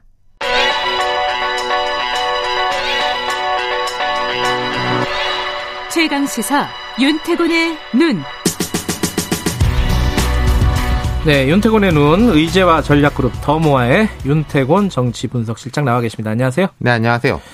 어, 저희가 앞서서 그 감사원 감사 네. 결과 가지고 쭉 얘기를 했었는데 네, 네. 여야도 얘기 들어보고 여기에 대한 뭐 정치적인 함의 뭐 이런 것들로 한번 좀 분석을 네. 해보죠. 그러니까 먼저 뭐 앞서 나왔겠지만 다시 조금 짚어보면 어제 감사원 네. 감사 결과의 요지는 한세 가지 정도로 볼 수 있어요. 예. 그 원전 1호기 조기 폐쇄 결정 과정에서 계속 가동의 경제성이 낮게 평가됐다. 그러니까 이게 음. 폐쇄하려면은 이거 계속 가동해봤자 경제적 효과가 없기 때문에 음. 폐쇄한다 이런 논리 아니겠습니까? 그 부분이 이제 낮게 평가됐다. 두 번째로는 이 감사는 경제성 평가의 적정성 여부를 본 것이기 때문에 네. 이 조기 폐쇄 결정의 타당성 자체를 판단한 것은 아니다. 음. 이거 법원에서도 이거는 그 판결이 난 게 있어요. 이미 났죠. 예, 예. 그, 예. 그리고 이제 세 번째가 감사 과정에서 산업부 등이 조직적이고 체계적으로 자료를 삭제하고 감사에 저항했다. 네. 뭐 이걸 부기를 했습니다. 예. 세 개, 세 개예요. 아, 이게 사실은 1년 넘게 걸린 거고요. 그렇죠. 어, 그 과정에서 굉장히 논란이 커서 이렇게 감사가 이렇게 논란이 컸던 경우가 그러니까 드문데. 뭐 옛날 뭐 4대강 감사니 이런 것들이 이제 그 그런 것들이 있죠. 정권을 이 정부에서 한번 하고 그 다음 정부에서 또 하고 뭐 이런 음, 것들이 음. 좀 있어요. 네. 그거 외에는 이건 이제 현 정부에서 한 것에 대해서 현 정부 임기 내 감사원에서 한 거니까 이런 건데 말씀하신 대로 오래 걸렸고 생각보다 많이 밀렸습니다. 감사가 원래 시한이 있거든요. 네. 2월인가 그랬을 거예요. 원래는 음. 정식 시한은. 네. 근데 지금 지금 언제입니까? 10월하고도 10월. 중순 네. 넘어섰잖아요. 그럼 뭐 8개월 밀린 거 아니겠습니까? 음. 뭐 총선 전에 나오니 많이 뭐 이게 누가 미루니 많이 뭐 했다가 이제 담당 국장이 인사가 나기도 하고 감사위원 선임을 가지고 논쟁이 있기도 했고. 네. 근데 이런 거에 비하면요. 앞서 제가 이제 세 가지 요지로 말씀드렸는데 약간 소문난 잔치에 먹을 것 없다. 아 그렇게 표현 많이 하더라고요. 느낌도 네. 있어요. 네. 그러니까 애초에 이 가동 중단이 옳으냐 그르냐는 감사 범위 밖이었습니다. 음. 그리고 이제 어제 결과를 보면요, 뭐 감사 대상자들에 대한 징계 관련 조치도 없었어요. 그 징계 음. 처분 요구한 부분이 있는데 그거는 이 뭐 판단에서 이제 행정을 잘못했다가 아니라 감사를 받는 과정에서 자료 삭제하다가 음. 적발된 사람들은 징계해라. 이거거든요. 그걸 또 언론들 많이 썼더라고요. 네. 뭐 잘못된 거죠. 그건. 네. 예. 그게 왜 이렇게 이게 시끄러웠던 거예요? 그러니까 일단 이게 여야가 이 감사에다가 의미를 아주 강하게 부여했다 먼저 음. 예컨대 야권 같은 경우에는 여기서 뭐가 나오면은 아 이 탈원전 이거 잘못된 거다라는 것이고 여당은 혹시 야권이라든지 탈원전 진영이 그런 공세를 펼칠까봐 엄청나게 방어적으로 나온 게 있었다 방어막을 음. 치고 네. 그 와중에 그러다 보니까 최재형 감사원장이 뭐 이해창 감사원장 이후에 가장 그렇죠. 주목받는 주목받는 사람이었죠. 아니 사실 최재형 감사원장이 예. 그러니까 지금 윤석열 총장하고 약간 비슷한 프레임에 묶인 게 있어요. 음. 이분이 이제 현 정부에서 임명을 했습니다. 그렇죠. 예, 그리고 현 정부에 임명할 때 되게 칭송을 음. 많이 했고 여권에서 어, 진짜 비슷하네요. 예, 그리고 야당에서도 뭐 크게 이제 뭐라고 하진 않았었고 이분이 뭐 학교 다닐 때 장애가 있는 친구를 업고 다니면서 아, 미담이 많죠 예, 이분이 그랬다 예. 또뭐 저기 입양을 해서 키우고 음. 있다. 아버지는 6.25 참전 아. 용사 예비역 대령이다. 막 이런 이제 뭐 미담 덩어리네요. 네, 그렇죠. 이게 사실 어떻게 보면 업무하고는 또 관련이 없는 성품에 대한 것들인데 예. 그런데 이 감사가 길어지는 와중에서는 뭐 얼마 전에 국회에서 그런 거 봤지 않습니까? 막 여당 의원들 그럴라면 사표해라, 사표내라. 여당 정치, 의원들이 예, 정치하냐? 예. 왜뭐 팔짱 끼고 있냐? 뭐 예. 이런 식으로 압박을 하고 야당 의원들이 보호하는 그런 진풍경 음. 그런 데서 아까 제가 방어막을 과하게 쳤다고 말씀드린 것이 어떤 예. 여당 의원은 최 원장한테 이 동서가 보수 언론에서 논설위원인데 그 원전 정책 비판 칼럼도 썼던데 음. 문제 아니냐. 아버지가 어디 인터뷰 해가지고 현 정부 비판했는데 음. 그 문제 아니냐. 최재형 원장 그거랑 나랑 무슨 음, 관련? 감사는 내가 하는 거다. 아, 가족이 네. 하는 게 아니라. 그러고 이제 동서 가지고 이렇게 그런 건 좀 과했죠. 어쨌든 이제 어쨌든 일단락은 됐는데 네. 어제 결과 발표가 나오고 이게 앞으로 어떻게 될지가 네. 그렇게까지 같지 않아요. 그 앞서서 여러 번 말씀드렸지만은 감사원이 정책의 당부를 판단하는 곳이 아닙니다. 네. 무슨 말씀이냐면요. 자, 정부의 에너지 전환 정책에 대해서는 사람들 생각이 다를 수 있어요. 그럼요. 네. 음. 그리고 뭐 정치적인 평가를 받고 앞으로 뭐 선거 같은 거라든지 뭐, 뭐 훗날에 여기에 대해서 이 정책이 그때 잘했다 잘못했다는 식으로 평가가 되겠죠. 음. 근데 그건 감사원의 판단 대상이 아닌 거거든요. 음흠. 그러니까 뭐 진보냐 보수냐 뭐 예를 들어 공수처를 만드는 게 옳냐 그러냐를 감사원에다가 물어볼 수 없는 거잖아요. 사실 우리가 뭐 법 만능주의, 검찰 만능주의 이런 이야기들 많이 하지 않습니까? 검찰이라든지 법원을 비판하면서 뻑하면 이제 검찰 법원에 들고 간다 네. 그런 식으로 이것까지도 감사원에 들고 가려고 했는데 감사원도 아니 그거는 우리 게 아니고 네. 우리는 요 그러면 행정 절차상에서 뭐 잘못된 비리가 있는지 아닌지 이런 걸 보는 곳이다라고 해서 어제 이제 발표를 한 걸 보니까 이 경제성 평가에 대해서 명확하지 않은 게 있다. 그리고 사실은 이게 다른 사안에 대한 경, 이 감사원 평가도 막 그랬던 것이 되게 많은데 뭐 예컨대 정부가 힘을 싣는 거는 좀 좋게 평가하고 정부가 좀 이게 뒤집으려고 하는 거는 안 좋게 평가하고 그런 거 아니냐. 코드 감사. 예. 네. 근데 아니 코드 정책을 펼친 거 아니냐. 네, 코드 정책. 예. 그런데 이제 우리가 항상 보면 이제 이런 평가라는 것 자체가 우리가 객관적인 그 수치들을 다 들이 가지고 와가지고 하지만은 최종적으로는 이게 주관과 기조를 넣는 거잖아요. 예. 그 과정이 얼마나 투명하고 옳았냐를 보는 것이지. 감사원은 그런 걸 보는 그렇죠. 데다. 그렇죠. 그러니까 그 예. 그 정책 집행 과정에서는 일부 문제가 있다. 예. 하지만 우리는 그 부분에 그 전체 에너지 전환 정책에 대해서는 볼 것, 볼 수도 없고 보지도 않았다. 음. 그런 거니까요. 이게 사실은 말씀하신 대로 어차피 제한적인 어떤 역할을 할 수밖에 없는 건데 감사원이라는 네. 곳이 이 감사 자체를 확 키워버린 건 정치권이다 그렇죠. 이렇게 볼 수 있는 거 아니에요? 말씀드린 대로 이제 여야 그리고 이제 네. 감사 한 두 달 전에 이제 기사를 보면 이런 게 있습니다. 감사 받는 사람이 이제 전 장관 이런 분들이 아니나 감사 받는데 뭐 이분이 정치적 이야기를 했다라는 음. 식으로 해서 확 키웠죠. 네. 근데 이제 거기서 보면은 결국 그럼 뭐 산업부 같은 데서는 이제 조직적 자료도 확대. 거기에 대해서 감사원이 되게 불쾌감을 토한 게 어제 있어요. 이런 이제 강한 저항은 처음 봤다. 처음 봤다라는 예, 예. 식으로 예. 그러니까 예. 저도 그거는 감사원에 대한 영이 떨어진 거 아닌가 뭐 이런 느낌도 들더라고요. 네. 그 삭제를 하고 이런 게 공무원이 네.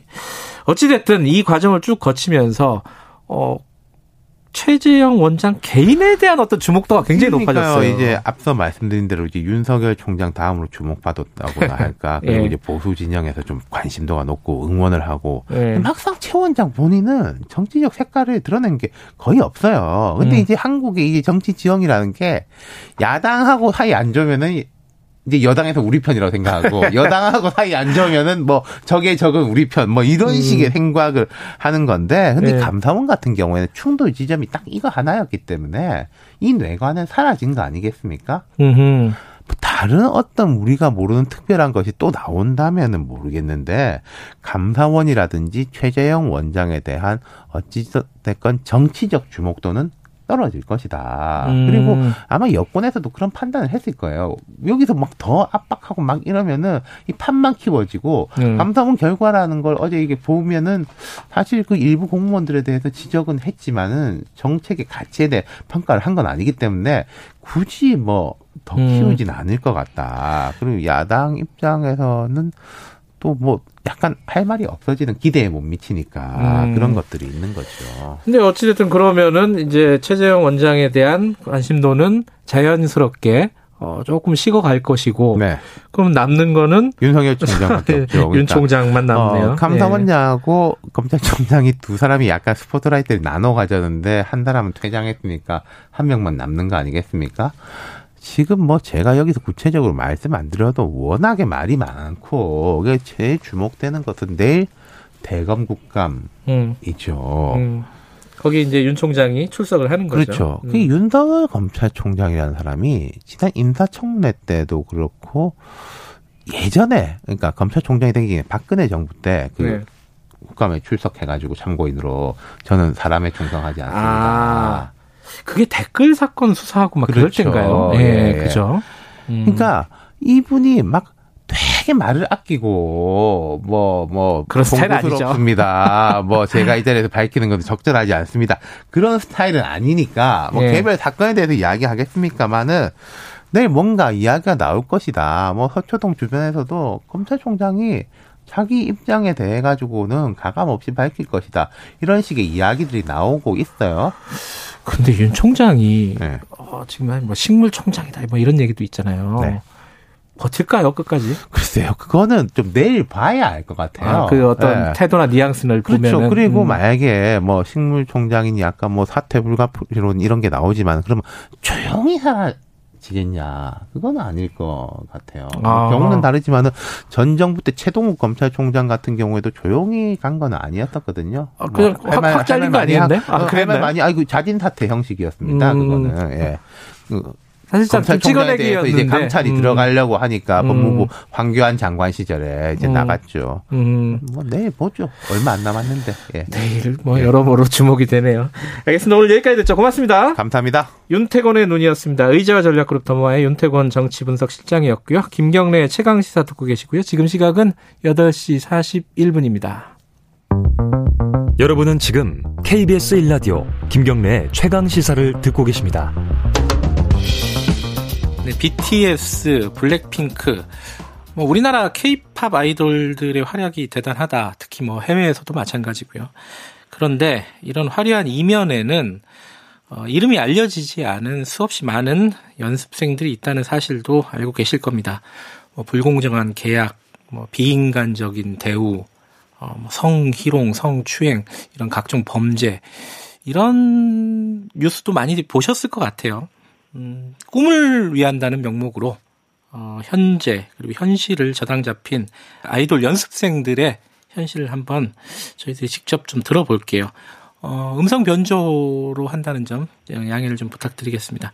아이돌 연습생이었습니다. 지금은 아니라고 하고요. 편의상 저희들이 가명으로 진아 씨라고 부르겠습니다. 진아 씨 연결돼 있나요? 안녕하세요. 네, 안녕하세요. 네. 어, 연습생 생활은 한 언제부터 언제까지 한 어느 정도 하신 거예요? 알려줄 수 있는 범위 내에서 좀 말씀해 주시면요. 저는 약 9개월 정도 연습생 생활을 했습니다. 음. 아이돌 준비는 정식적으로 학원 다니면서는 고1 때부터 했고요. 작년에 데뷔했었습니다. 아, 데뷔까지 하셨던 거군요. 네. 그러니까 고1 때부터 연습을 계속 학원을 다니면서 했고, 그 이후에 본격적으로 9개월 정도 연습생 생활을 하고 어, 그 다음에 데뷔를 하셨다가 지금은 그만두신 거, 이 정도로 알고 있으면 되나요? 네, 맞습니다. 그 9개월 이제 연습생 생활을 할 때는 뭐 계약이라든가 계약서를 쓰고 뭐 계약금을 받고 어차피 데뷔를 위해서 하는 거니까요. 이런 과정이 좀 있었나요? 어땠어요? 네, 계약은 그 계약서에 회사 대표님이랑 관계자분 한 명 저랑 이렇게 방에 들어가서 계약서에 추가하고 싶은 부분이나 빼고 싶은 부분이 있는지 이런 부분에 대화로 나눴었는데요. 제가 기본적인 사항을 이렇게 추가 요청을 드렸는데 추가해 주시지 않고 화를 내셨던 기억이 나요. 그리고 계약 기간은 6년 정도였고요. 음. 계약금은 주지 않으셨어요. 아, 계약금 같은 건 없어요, 원래? 그 아이돌 연습생 데뷔할 때는? 저는 있다고 알고 있었는데, 회사에서 계약금이 불법이다라고 저한테 하셔서 저는 그때 당시에는 그게 정말 사실인 줄 알았어요. 어, 계약금이 불법이다. 원래 없다. 이런 식으로 얘기를 했다는 거네요. 네, 그게 계약서에도 써 있고요. 음. 그래서 계약금을 일체 받지 않았습니다. 그리고 제가 듣기로는 이 연습생 생활을 하면서 뭐 숙식이라든지 뭐 이런 것들을 해결을 해야 되잖아요. 진아 씨가 직접 다 지불을 한 거예요? 네, 저는 숙소에서 살면서 데뷔 준비를 했었는데요. 그 계약서에는 숙식이 제공된다고 되어 있는데 댄스랑 보컬 수업 제외하고는 밥을 굶은 적도 많고 매니저님, 코디님도 다 없어서 사복 입고 무대를 하거나 사비로 제가 옷을 사고 화장도 직접 하고 택시 타고 스케줄 가는 건 일상이었어요. 저희를 그냥 케어해 주시는 직원이 단 한 명도 없게 데뷔 준비를 했어요. 아, 아 근데 돈이 있어야지 그 예를 들어 뭐 숙식을 해결을 할 거 아니에요. 밥을 사 먹을 텐데 그때는 지금 돈을 벌 때가 아니잖아요. 어디서 나서 해결을 하셨어요? 부모님께 용돈을 받아서 사용했습니다. 아, 부모님에게 용돈을 받아서 그게 이런 어떤 아이돌들을 키우는 육성하는 그런 어, 기획사들의 일반적인 모습인가요? 아니면 어, 진아 씨가 있었던 기획사가 특별히 좀 악덕 기획사라서 그런 건지 어떤 거예요? 원래는 제공을 다 해줘요. 음. 근데 진아 씨가 있었던 곳은 좀 문제가 있었던 기획사다 이런 말씀이신가요? 네. 음. 그러면 소속사에서는 진아 씨한테 어떤 것들을 제공을 해주는 겁니까? 지원을 해주는 겁니까? 어, 아까 말씀드렸던 대로 댄스 보컬 수업 말고는 음. 계약서에서 적혀 있는 대로 이행된 게 거의 없어요. 아, 댄스랑 보컬 수업 비용, 그거만 기획사에서 되고, 어, 나머지는 다 진아 씨, 그러니까 연습생들이 다 냈다. 이게 진아 씨만 그런 거예요? 아니면 아이돌 그룹이면 여러 명이 있었을 텐데 숙소에서 같이 지내는? 다 그랬어요. 다 똑같이 그런 식으로 어, 생활을 했다. 네. 어, 어. 그럼 혹시 그 방값이나 이런 것들은 그래도 그거는 기획사에서 내줬겠죠, 아마? 그게 다 저희 빚으로 돌아가는 거라서 저희가 공연을 하고 이렇게 행사를 다니면 비용이 회사로 들어가서 그냥 거기서 정산이 되는 건데 그래서 한 푼도 못 받았어요. 음, 아니 그러니까 예를 들어 숙, 숙 같이 이제 합숙을 했잖아요. 그죠? 네. 그 반값도 그럼 결국은 본인이 돈 벌어서 내는 형태가 되는 거예요? 네. 어, 그러면 기획사에서 하는 거는 진짜 댄스 보컬 수업 말고는 아무것도 없는 거군요. 네, 없었어요. 음, 규모가 작은 기획사라고 들었어요. 대부분 비슷한가요? 아니면은 이 진아 씨가 있었던 그 기획사만 특별히 좀 문제가 있었던 건가요? 정말 case by case인 것 같아요. 잘 돼 있는 데는 잘 돼 있고 아무리 신생이고 소형이어도 음. 저희가 안 되었던 거예요. 음, 그러니까 이게 말하자면은 흔히들 하는 말로 복불복이네요, 그죠? 네. 그러니까 운이 좋으면은 어, 괜찮은 기획사에 들어갈 수 있는 거고, 어, 정말 말도 안 되는 모든 비용을 다 연습생에게 전가하는 그런 기획사로 들어가기도 하는군요. 네. 이 9개월 동안 연습생을 하고 데뷔까지 하셨는데, 가장 네. 힘들었던 부분이 어떤 부분입니까? 저는 멤버들한테 왕따를 당했었어요. 어, 많이 맞고 괴롭힘을 당했었는데, 회사는 알고도 저를 방치했어요. 처음에 이런 행복을 느낄 새도 없이 괴로웠어요. 매일 새벽마다 몰래 울었어요. 그게 가장 힘들었던 것 같아요.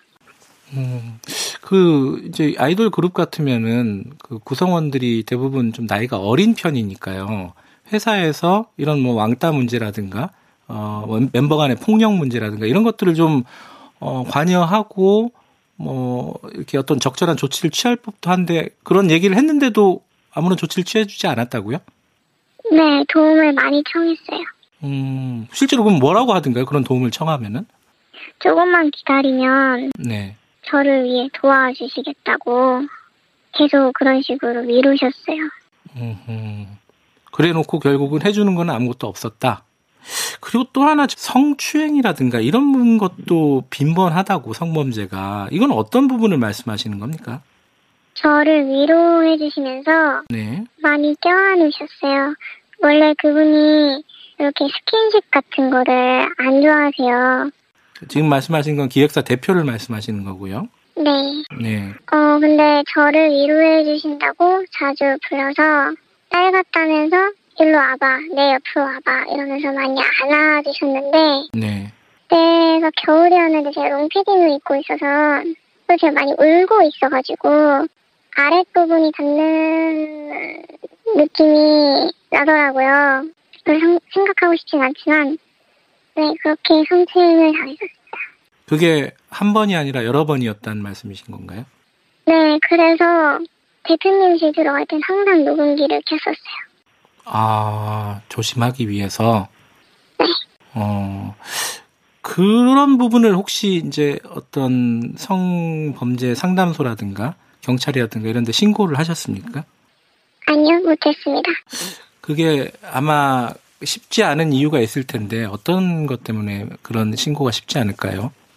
그때 당시에는 제가 너무 꿈이 간절해서 음... 약간 꿈이 반보에 잡힌 느낌이랄까요? 그리고 부모님께 말씀을 드릴 수가 없었어요. 가장 큰 이유는. 아, 간절한 꿈, 그리고 부모님에 대한 어떤 미안함, 이런 것 때문에 어디 외부 기관에 도움을 요청하기가 어려웠다. 제가 망다를 당하면서 휴대폰 검사를 멤버들한테 매일매일 당했어요. 전 사생활이 아예 없었거든요. 그래서 신고를 할 수도 없는 그런 상태였고 너무 무서워서 신고를 생각하지도 못했어요. 그런 성추행, 성범죄 말고도 뭐 언어 폭력이라든가 어, 물리적인 폭력 같은 경우도 많이 있었다면서요? 그건 어떤 경우가 있었습니까? 제가 멤버들한테 많이 맞았고요. 이유는 현재까지 알 수 없어요. 왜 때렸는지. 기분이 안 좋을 때마다 때렸고 멤버들한테도 성추행을 당했습니다. 동성인데 그리고 대표님께서는 폭력성이 좀 있으셔서 약간 저희 관리는 잘 안 하시는데 카톡에 대한 집착이 심하셨어요. 답장이 1분 내로 안 오면 해체 협박하시고 욕설 퍼부으면서 저희한테 물건 던지시고 막 그러셨거든요. 그 메신저에 답장이 빨리 안 오면은 물건을 던지고 화를 내고 했다. 네. 그리고 또 한 가지 이건 굉장히 좀 우려되는 상황인데 이게 이제 숙소에 그 같은 멤버들 그러니까 다 여성들이잖아요. 어린 여성들이 같이 지내는 숙소에 그 열쇠를 대표만 가지고 있다고요? 이건 어떤 얘기죠? 왜 대표만 그 열쇠를 갖고 있는 겁니까? 제가 아까 추가 계약서에 추가 기본적인 사항을 요구했는데 안 들어준 것 중에 열쇠가 있었어요. 네. 불안하다. 보안이 너무 안 되는 것 같다. 네. 부모님이 너무 걱정을 하시는 것 같다. 이런 말씀을 드렸는데 열쇠를 저희가 잃어버린다고 자기만 갖고 있겠다고 본인만 갖고 있어야겠다고 막 그렇게 말씀하셨어요. 그러면 문을 열 수 있는 사람은 대표밖에 없는 거예요? 네. 아니 그럼 그 이유가 뭐, 뭔 거예요? 왜 그런 어떤 잠금 장치 이런 것들은 대표만 열고 닫을 수 있다? 왜 그런 거예요? 그거는? 그건 저도 몰라요. 아, 그거를 이유를 물어볼 수 있는 상황도 아니라는 거네요. 그런 거 물어보면 또 화내시니까요. 음, 그래서 지금 계약을 해지하셨잖아요. 네. 제가 해지 통보서를 보내서 해지를 한 상태이고요. 네. 해지 통보서를 보낼 때 회사가 잘못한 부분을 작성해서 보내게 되는데 네. 해지를 해주는 대신 회사에서 있었던 일을 비밀로 하라는 각서를 회사에서 보내더라고요 저한테. 음. 그래서 저는 거절했고 저는 소송을 걸었어요. 뭐 위약금이나 이런 것들을 요구하진 않았어요 회사에서? 네 없었어요. 왜냐하면 인정을 하는 부분이 있기 때문에 음. 비밀을 유지하는 대신 해지를 해주겠다 이렇게 부분적으로 인정을 하셔가지고. 네. 비밀을 유지하게 했다는 건 어떤 부분을 비밀을 유지하게 하려고 했던 걸까요? 말씀하신 뭐 이런 폭행이라든가 성추행이라든가 이런 부분을 얘기하는 건가요? 네, 제가 보낸 내용에는 그런 내용이 다 써 있어서 그런 내용을 비밀로 하라는 각서인 것 같아요. 지금 그러면 연습생 생활을 끝나고 끝내고 지금 집으로 들어가신 건가요, 진아 씨는? 네. 자, 이제, 어, 고1 때부터 그래도 꿈을 위해서 쭉 달려왔고, 어, 그리고 꿈을 실제로 이뤘던 거잖아요. 뭐, 데뷔를 하셨던 거니까, 그죠? 네. 이 과정 쭉 돌이켜 보면은, 아, 어떤 부분에서 좀 문제가 있었다. 뭐, 이런 어떤 평가를 좀 하실 것 같은데, 어떤 생각이 좀 드십니까? 제가 제 꿈만큼, 다시 가수의 꿈만큼 간절한 게 안 나올 것 같아요. 너무 간절했던 꿈이어서 약간 저의 청춘을 뺏긴 느낌이랄까요? 음. 음, 저는 지금 좀 많이 아프거든요, 그때 이후로. 그래서 일상생활도 잘 못하고 있는데, 그때로 돌아가도 계약은 하겠죠. 제가 이 꿈이 간절하니까. 근데 이제 참 그냥 계약 자체가 후회도 되면서 그냥 이 꿈을 처음부터 안 꿨으면 어땠을까라는 생각도 좀 하고. 지금 몸이 많이 안 좋다고 했는데, 어, 지금은 그러면 집에만 있고 다른 어떤 뭐 직업이라든가 이런 걸 못 갖고 계신 상황인 거네요? 네, 그때 충격으로 어, 우울증, 공황장애, 불면증 앓고 있어서 공황장애로 길거리에서 쓰러지기도 하고 자살 시도도 했었어요. 어. 전 아직도 트라우마로 꿈속에서 항상 맞고 막 옷도 찢기고 샤워하고 있으면 문 따고 들어오려고 하고 막 너무 괴로워서 치료를 받고 있거든요. 그래서 그때 그래도 자살 시도했을 그때보다는 많이 좋아진 상태긴 한데 네. 일상생활이 어려워서 매일 집에서 음 알겠습니다. 빨리 어, 건강 좀 되찾으시고 어, 추스리셨으면 좋겠네요. 오늘 여기까지 드릴게요. 어려운 인터뷰 해주셔서 감사합니다. 네, 아닙니다. 네, 지금까지 아이돌 연습생 생활을 했고 걸그룹까지 데뷔했지만 여러 가지 어, 어려운 상황에서 트라우마를 겪고 있는 어, 진아 씨와 연결을 해봤습니다. 어, 꿈을 저당 잡힌 사람들이 약자죠. 어, 마음대로 할 수 있다고 생각을 하는 거죠. 이제 사회적인 강자들이. 앞서서 저희들이 얘기했던 뭐 택배기사가 받은 갑질하고도 비슷한 것 같습니다. 어, 사회적인 약자들에 대한 보호장치들이 어떻게 마련해야 될지 이게 아주 세밀하게 좀 계속해서 고민을 해 나가야 될 것 같습니다. 한번 해결되지는 않겠지만요. 장호민 님이 범죄 피해 한가운데서 꿈을 키운다니 정말 끔찍하고 안타깝습니다. 0491 님이 얼마 전에 기사를 봤는데 외국에서는 우리나라 아이돌 육성 방식에 문제를 제기하더라고요. 이 얘기가 어 독일 동영 방송에서 했잖아요. 이게 어 올림픽에 나가는 선수를 선발하는 것처럼 아이돌을 키운다. 한 번쯤 우리가 좀 돌아봐야 될 부분이 있는 것 같습니다. 자, 오늘 여기까지 하고요. 저는 뉴스타파 기자 김경래였고요. 내일 아침 7시 20분에 다시 돌아오겠습니다.